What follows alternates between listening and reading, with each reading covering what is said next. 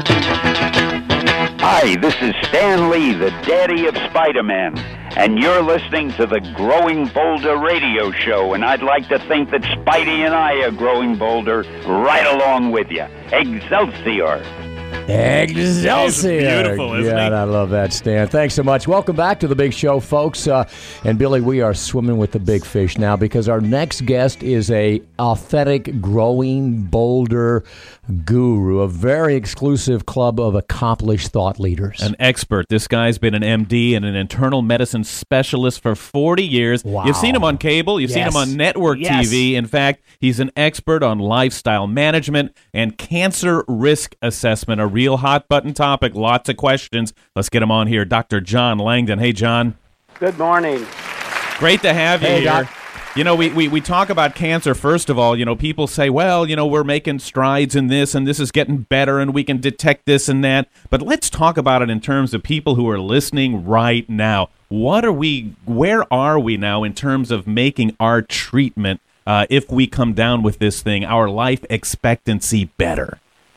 Well, more and more people are surviving cancer, guys. It's uh, now one of those things where we can hardly count them. There's uh, over 10 million cancer survivors, and uh, that number's growing every day. Now, truly, you know, there are some cancers that we aren't doing real well with, but we've made such strides in some of the really big ones, like breast cancer.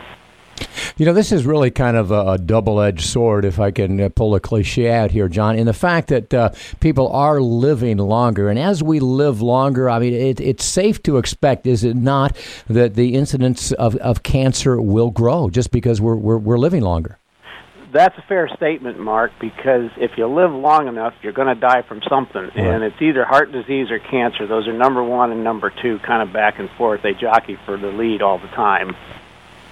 And, and I know you're actively involved in, in what, for me, is one of the most interesting cancer-related uh, developments, and that is genetic testing. Uh, you know, the the Human Genome Project and all of that. Th- th- does genetic testing actually work? Can it predict uh, cancer?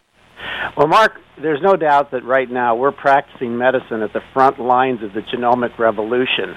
Uh, there's really unequivocal evidence that really most of the common illnesses, that includes cancer, heart disease, diabetes, even obesity, and some psychiatric diseases, are really strongly correlated to our fundamental genetic makeup. Certainly, there's interaction with the environment that makes a huge difference, but there's plenty to talk about in this area. So, speaking of the environment, how much of our susceptibility to cancer, how much of that is based on just the fact that we're living today in, in the 2000s, and how much of it can we control by changing our lifestyle?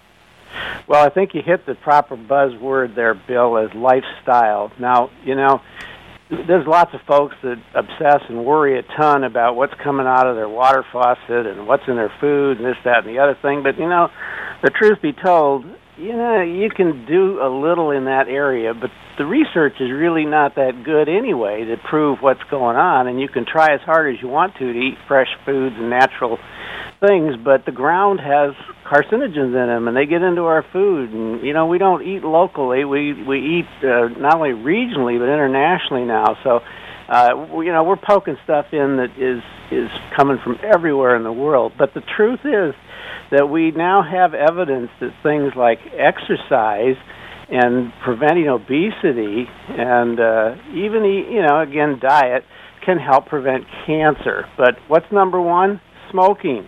If we just gave up on everything else and got everybody in this country and the world to quit smoking, we'd make a bigger dent on cancer than anything else.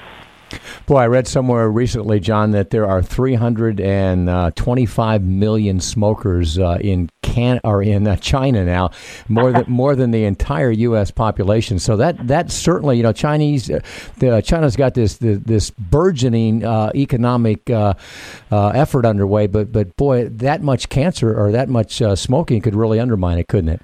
Oh yeah, it's amazing, and this is not a new thing. I can remember going to the National Wellness Institute meetings 20 and 30 and some years ago, and, and they'd have these elite speakers on nutrition from China there, and the guy'd be lighting up out in the hallway before he came in to give his talks. It's like go figure. Cancer lung cancer is the leading cancer cause of death, and in fact causes more women to die than breast cancer. Breast cancer is really one of those ones that we are succeeding with. When you get an early diagnosis, you got a 95% plus chance of living indefinitely. I mean, you know, until you get something else, but not breast cancer. And obviously, it wasn't long ago that hearing you had cancer in any form was pretty much a death sentence. But now you mentioned how many more survivors there are. And, and I think it's interesting that on growingbolder.com we're accumulating a lot of these cancer survivor stories. I think everybody that goes through this is touched with it in some kind of a unique way. How, what, what have you seen, John, from, from your vantage point that that that gives the rest of us hope coming through fighting through a disease like this?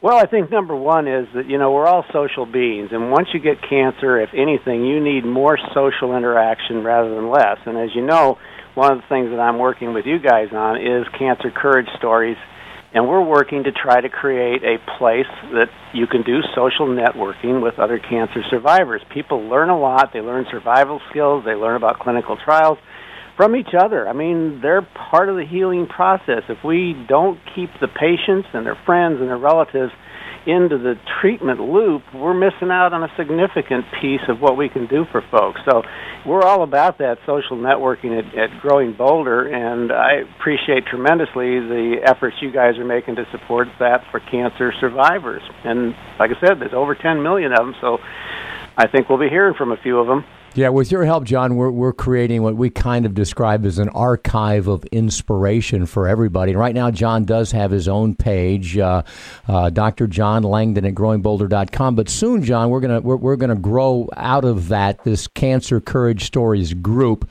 uh, that you will moderate, and, and that's where we'll aggregate these stories. And we want people to come to our website uh, and, and share their thoughts, their fears, their stories. I mean, it can be as small as something that you eat that, that that, that, that maybe you think has had a positive influence or, or your story of survival, right, John? Absolutely, and and I know you guys are more than familiar with the tremendously successful uh, PBS project, the story tour, the the van that goes around and allows people to tell their own stories, uh, their family stories, and and what a great source of information and motivation and, and affirmation that whole project has been. I think everywhere you look, you're seeing the uh, adaptation of storytelling to the therapeutic and, and the human experience environment. Um, some of my friends that I work with uh, down at MGM Studios uh, have, have have concentrated on how story can be participatory in caring for people in the hospital environment. We've got a tremendous project going on right now and, in a and, couple of hospitals. And John, uh, folks, you're going to have to catch up with John at growingbolder.com. How cool when the cancer doctor brings good news. More in a moment.